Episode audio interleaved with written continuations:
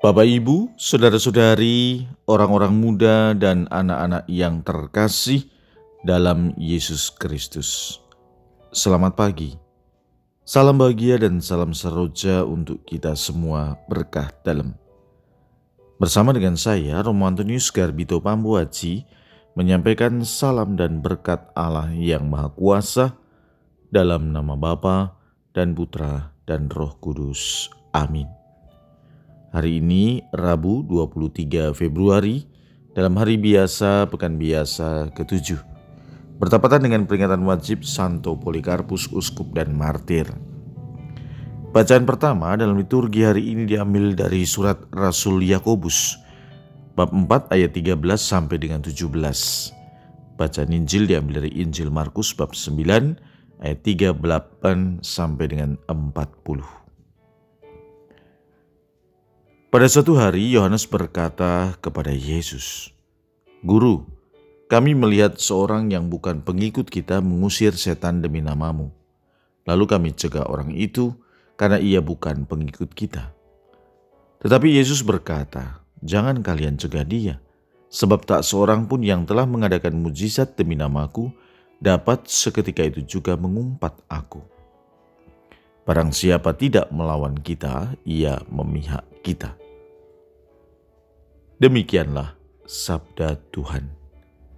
Terpujilah Kristus. Saudara-saudari yang terkasih, sabda Tuhan hari ini menampilkan Yohanes yang datang kepada Yesus memberikan laporan bahwa mereka, para murid, melihat seseorang yang bukan bagian dari mereka mengusir setan demi nama sang guru. Dan mereka mencegahnya. Yesus mengatakan tidak perlu dicegah. Karena apa yang dibuat oleh orang itu tidak seketika juga mengumpat sang guru. Para murid merasa bahwa hak privilege hanya ada pada diri mereka. Mengapa? Karena mereka merasa menjadi bagian dari komunitas yang paling dekat dengan Yesus. Ada bersama dengan Yesus ke mana-mana. Maka mereka punya perasaan bahwa Yesus hanya menjadi milik mereka. Mereka pun juga merasa bahwa ada keistimewaan yang mereka miliki, karena mereka punya kelebihan yang tidak dipunyai oleh orang lain.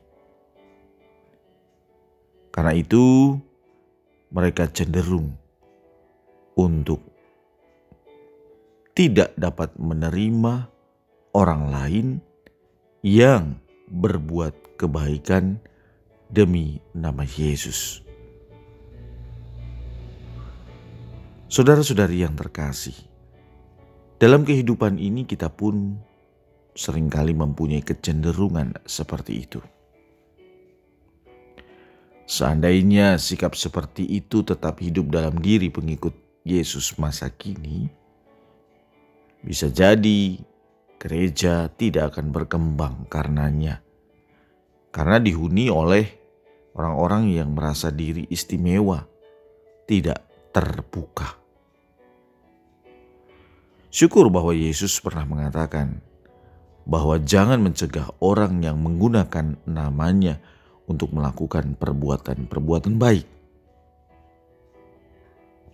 Sebagai anggota gereja, mari kita berusaha hari demi hari menghidupi nilai-nilai kekatolikan kita, yaitu universal, di mana gereja Katolik terbuka bagi siapa saja.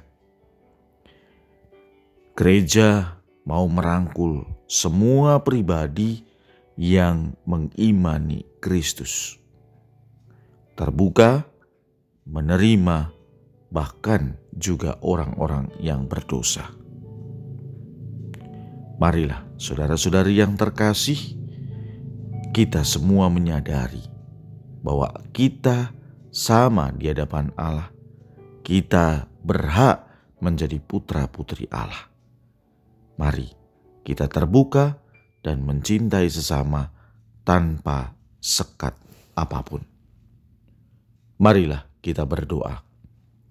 Ya Tuhan, semoga kami menghayati iman kami dan terbuka pada kesempatan-kesempatan orang yang mau berbuat baik. Berkat Allah yang Maha Kuasa, dalam nama Bapa dan Putra dan Roh Kudus. Amin.